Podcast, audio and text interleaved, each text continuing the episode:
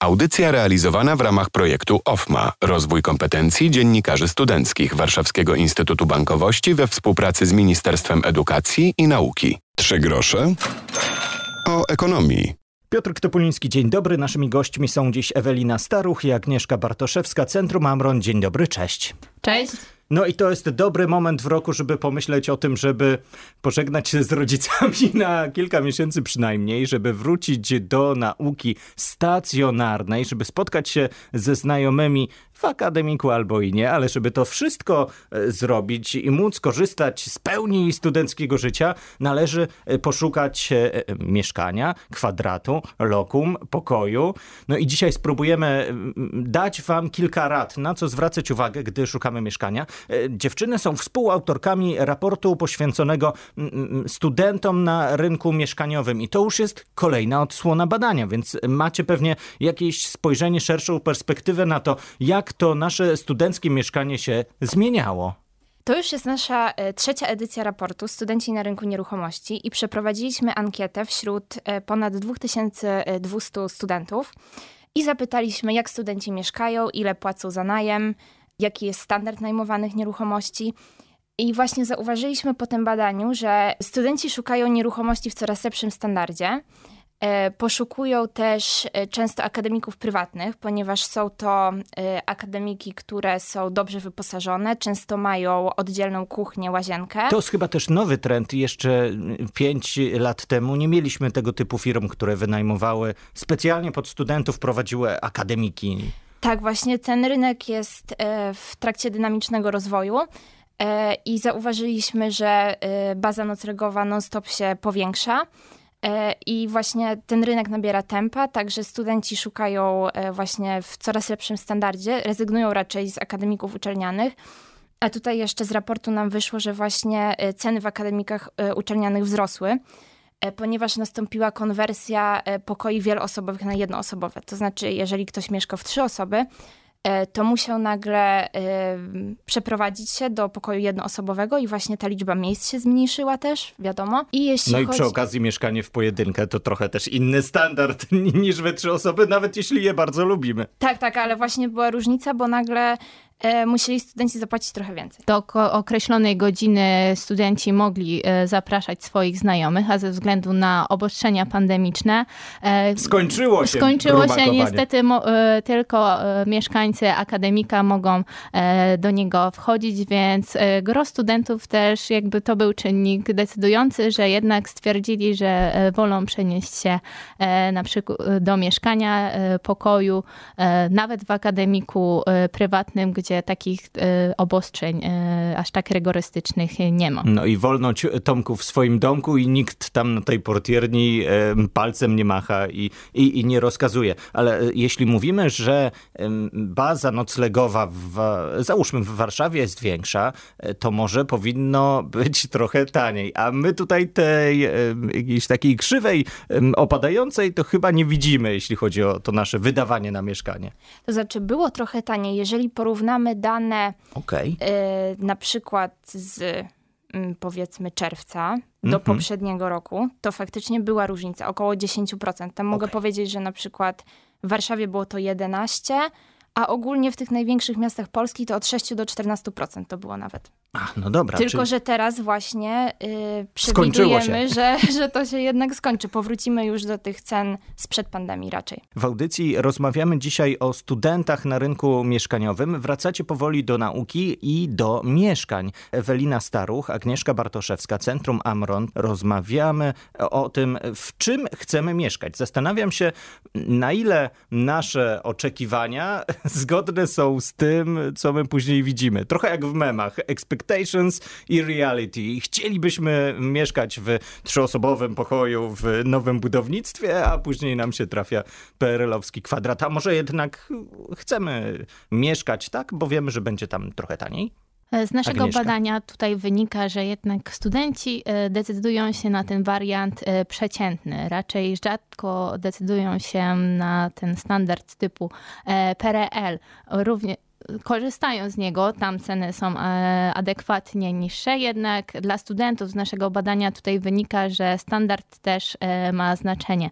Często wolą mieszkać w mniejszym pokoju o wyższym standardzie niż mieć więcej tych e, metrów kwadratowych dla siebie, więc tutaj ważna uwaga właśnie dla osób, które są właścicielami takich mieszkań, że studenci zwracają uwagę na standard najlepiej wszystko wypośrodkować. O czym powinien pamiętać może właściciel, który będzie wynajmował studentom mieszkanie jeszcze? Przed chwilą powiedziałaś standard, to e, możemy rozszerzyć tę myśl. E, standard, e, czyli żeby były zapewnione te wszystkie podstawowe rzeczy, które są potrzebne studentowi, tak, łóż, e, łóżko, biurko odpowiednie, tutaj wypo, wyposażenie, ale dodatkowe nawet, nie wiem, zmywarka, tak? To już może być element, który może e, przyciągnąć e, studenta w pewien sposób, bo no, w mieszkaniu raczej typu PRL e, rzadko tutaj spotykamy takie sprzęty, a już w przeciętnym tym standardzie, jak ro, rozmawiamy, to już e, te elementy mogą być e, zawarte. Więc e, ja jakby będąc właścicielem takiego mieszkania, warto właśnie jakby doinwestować i dzięki temu też możemy uzyskać wyższą cenę za e, dany pokój, tak? Odmalujmy mieszkanie, zanim je też będziemy komuś Dokładnie. oferowali. To e, tego typu e, wskazówki. Jeszcze wracam na chwilę do tego wątku mieszkania w kilka osób.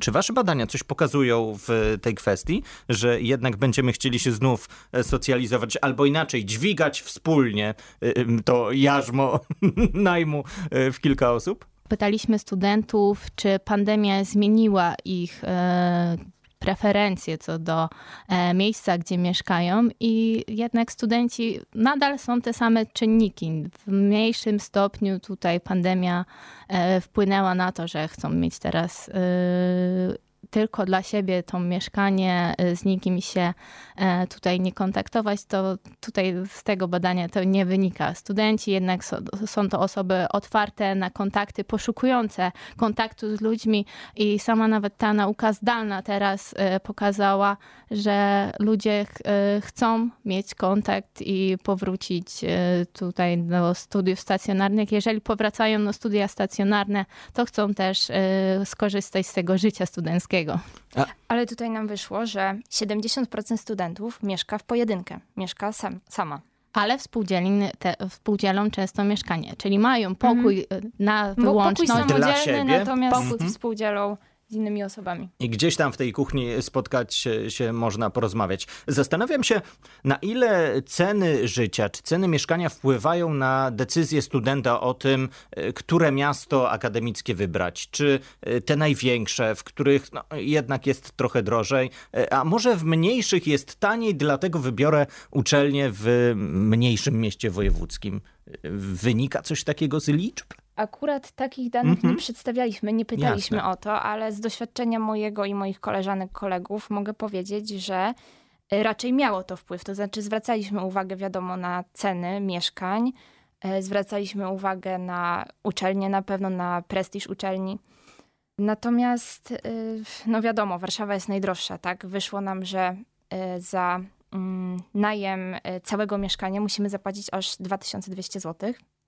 E, studenci tyle płacą, natomiast za jednoosobowy pokój na przykład 934 zł średnio. Dziś Ewelina Staruch, Agnieszka Bartoszewska, Centrum Amron. Rozmawiamy o e, rynku mieszkań i o miejscu studenta na tym rynku wynajmu, bo szukamy dzisiaj mieszkania na wynajem. Przed chwilą było trochę o roli osoby, która nam oferuje mieszkanie. I e, chcę, żebyśmy płacili tej osobie za co miesiąc czynsz i będziecie mogli robić tam prawie co chcecie.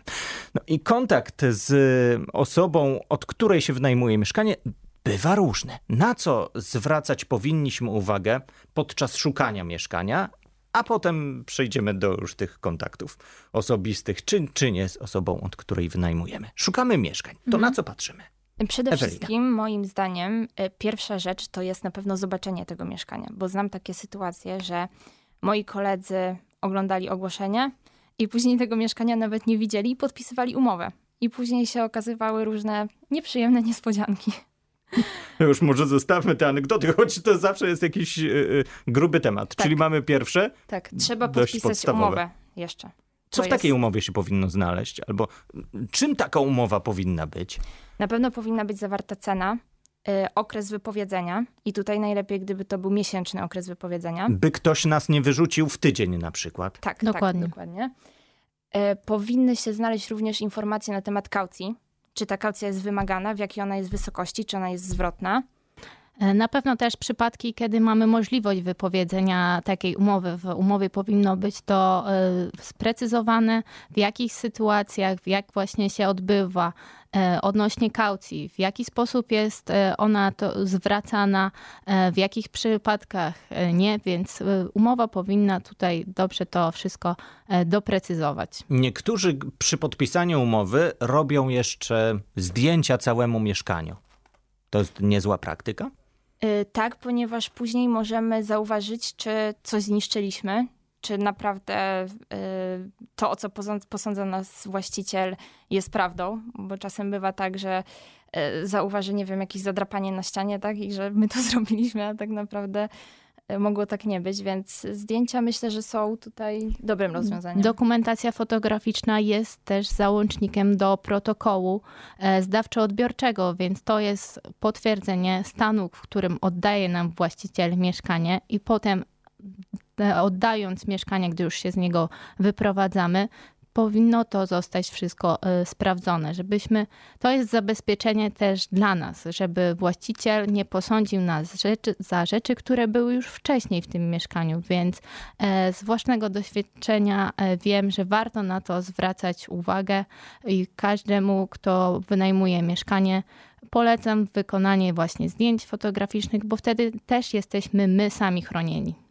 A jak jest z odwiedzinami e, osoby, od której wynajmujemy mieszkanie? Czy też w umowie powinny się znaleźć e, jakieś zaznaczenia, że pancia przychodzi raz e, na trzy miesiące? Ja kiedyś usłyszałam od jednego właściciela, że muszę za każde odwiedziny zapłacić 50 zł. Jak się reaguje na tego typu zdania? Zaśmiałam się, podziękowałam, wyszłam. No i słusznie. E, jeżeli chodzi tutaj o odwiedziny e, właściciela, no to jest jego własność, więc nie możemy mu tego e, zabronić, ale oczywiście w tym czasie powinniśmy być w tym mieszkaniu, nie tak, że właściciel przychodzi wtedy, kiedy nas nie ma, no bo to są nasze, nasze rzeczy w tym mieszkaniu, więc my w tym czasie powinniśmy być, jeżeli to do nas, do mieszkania przychodzi, a tutaj Ewelina właśnie, jeżeli mówi o odwiedziny naszych znajomych, no to właściciele są tego świadomi, że no tutaj jeżeli mamy, korzystamy z całego mieszkania, no to, to powinniśmy mieć tutaj e, prawo też e, zapraszania sobie e, gości i nie wiem, czy na przykład przenocowania nawet kogoś, więc raczej właściciele no, nie powinni nam tego zabraniać. Ale dobrze, jak właśnie odwiedziny właściciela są też w umowie zanotowane. Też często tak się zdarza. Jeżeli chodzi tutaj o właśnie odwiedziny właściciela, fajną praktyką jest, że jeżeli jest okres wypowiedzenia i kończy nam się już umowa i nie przedłużamy jej z właścicielem, żeby była zawarta informacja, ile razy y, ten właściciel w danym tygodniu pokazuje to innym następnym y, no osobom. No tak, byśmy przez mieszkanie. ten ostatni miesiąc nie mieli co chwilę odwiedzin. Dokładnie, żeby to było też zawarte w umowie, doprecyzowane rozumiem, że to jest właśnie indywidualnie też możemy się de, de, Pewnie, dogadać. Są różne charaktery. Tak, ale równie, warto też takie informacje zawrzeć w umowie, wtedy jest jasna, czysta sytuacja. A co jeśli jednak akcja jest krzywa i zdarzają się sytuacje, w których my do końca nie jesteśmy pewni, czy na pewno osoba, z którą podpisaliśmy umowę, to jest osoba, z którą chcielibyśmy utrzymywać kontakt i jeszcze jej płacić za co miesięczne życie. Powinniśmy od razu już wtedy szukać e, innego lokum albo wiem, reagować u służb. Nie mówię o kryminalnych akcjach, ale czasem jest rzecznik konsumenta, gdy rozmawiamy o rzeczach konsumenckich, a tutaj jakby usługą jest mieszkanie. Studenci tak naprawdę często zmieniają e, miejsce zamieszkania. To nie jest tak, że przez cały okres studiów 5 lat mieszkamy w tym samym miejscu. Ja zmieniałam chyba 5 razy. No, to regularnie. tak, tak. Nie chciałam też płacić za okres wakacyjny. Okay. I wtedy wyjeżdżałam do domu rodzinnego, Natomiast, no i jakby nie było, tak. to trzy miesiące są do przodu. Tak, tak. Pewnie. Jakaś oszczędność zawsze jest. Szukamy poznajomych, też jakichś sytuacji mhm. awaryjnych, gdyby coś trzeba się przenieść. Tak, tak, tak. W naszym badaniu też e, gro osób tutaj korzysta właśnie z polecenia e, znajomych, e, korzysta też właśnie z miejsc, jeżeli jakiś znajomy ma właśnie pokój wolny, to też wynajmują, więc więcej informacji na temat ile osób to, więc zapraszamy do lektury naszego raportu. Tak jest. Co jeszcze możemy znaleźć w waszym raporcie? Bo co prawda my y, zachęcamy tą rozmową i y, powoli ją będziemy kończyli, ale raport wasz pełen jest wykresów, liczb. Czego się y, dowiemy po tej lekturze, a jeszcze przed wynajęciem mieszkania na najbliższy semestr? Na pewno dowiemy się, czy studenci podczas pandemii wyjechali do domów rodzinnych, czy jednak zostali w tym mieście studenckim. I tutaj są bardzo ciekawe wnioski. E, dodatkowo dowiemy się na temat umowy i przedmiotu najmu studenckiego, to znaczy co studenci najczęściej najmują i są to pokoje w lokalu mieszkalnym. Później są współdzielone mieszkania, czyli na przykład wynajmowana kawalerka z chłopakiem, czy to yy, bratem, siostrą. E, kolejno jest e, całe mieszkanie, a dopiero później na szarym końcu są akademiki, czyli to też jest tutaj ważny wniosek. E, opisaliśmy dokładnie standard najmowanych nieruchomości, źródło informacji o nieruchomościach, czyli gdzie studenci poszukują właśnie tych nieruchomości na wynajem, e, wpływ pandemii na sytuację mieszkaniową studentów oraz plany mieszkaniowe studentów. To znaczy dowiedzieliśmy, że połowa, dowiedzieliśmy się, że połowa studentów niestacjonarnych chce w najbliższej przyszłości, to znaczy dwóch latach, kupić własną nieruchomość bądź wybudować dom. Natomiast w przypadku studentów stacjonarnych już ten odsetek był mniejszy, bo wyniósł około chyba, e, z tego co pamiętam, 20%. Czyli... Z, z czego to może wynikać? Może z tego, że ci niestacjonarni już pracują, tak, już mają pieniądz. Tak, tak. Okay. To I osoby niestacjonarne wynika. E, częściej mają też formę umowy o pracę, więc łatwiej im też się starać o, o kredyt kredyty i mają wtedy lepszą e, zdolność kredytową w porównaniu do studentów stacjonarnych. To też jest temat rzeka, do którego myślę je, jeszcze przejdziemy w kolejnych audycjach, bo to czy szukać mieszkania teraz, jak się o to starać, jak pozyskiwać kredyt, czy studencki, czy zwykły, to przecież też są lekcje, które, mm, to już tak nawiasem mm, na zakończenie mówiąc, wydaje mi się, że to są lekcje, które odbywamy dopiero w życiu, a niekoniecznie zawsze na uczelni czy w szkole. Ewelina Staruch, Agnieszka Bratoszewska, Centrum Amron, dziękuję za to spotkanie. Zapytam jeszcze o adres strony internetowej. Gdzie znajdziemy wasz raport? Gdzie się dowiemy tego wszystkiego więcej? www.amron.pl to jeszcze tak na zakończenie. Może warto się wstrzymać z tą decyzją gdzieś tam do października, a nawet spróbować się przeciągnąć do listopada z decyzją o mieszkaniu? Czy może jednak nie? Róbmy to teraz, w połowie września. Raczej wracamy na uczelnię, także szukajmy mieszkania. Dzięki wielkie. Do usłyszenia. Piotr Topuliński. Zachęcam do obserwowania podcastu 3 grosze o ekonomii. Tam nasza audycja i tam nasze poprzednie spotkania. Tym bardziej zachęcam do odsłuchania. Będziemy wiedzieli trochę o tej gospodarce ekonomii więcej. Audycja realizowana w ramach projektu OFMA Rozwój kompetencji dziennikarzy studenckich Warszawskiego Instytutu Bankowości we współpracy z Ministerstwem Edukacji i Nauki.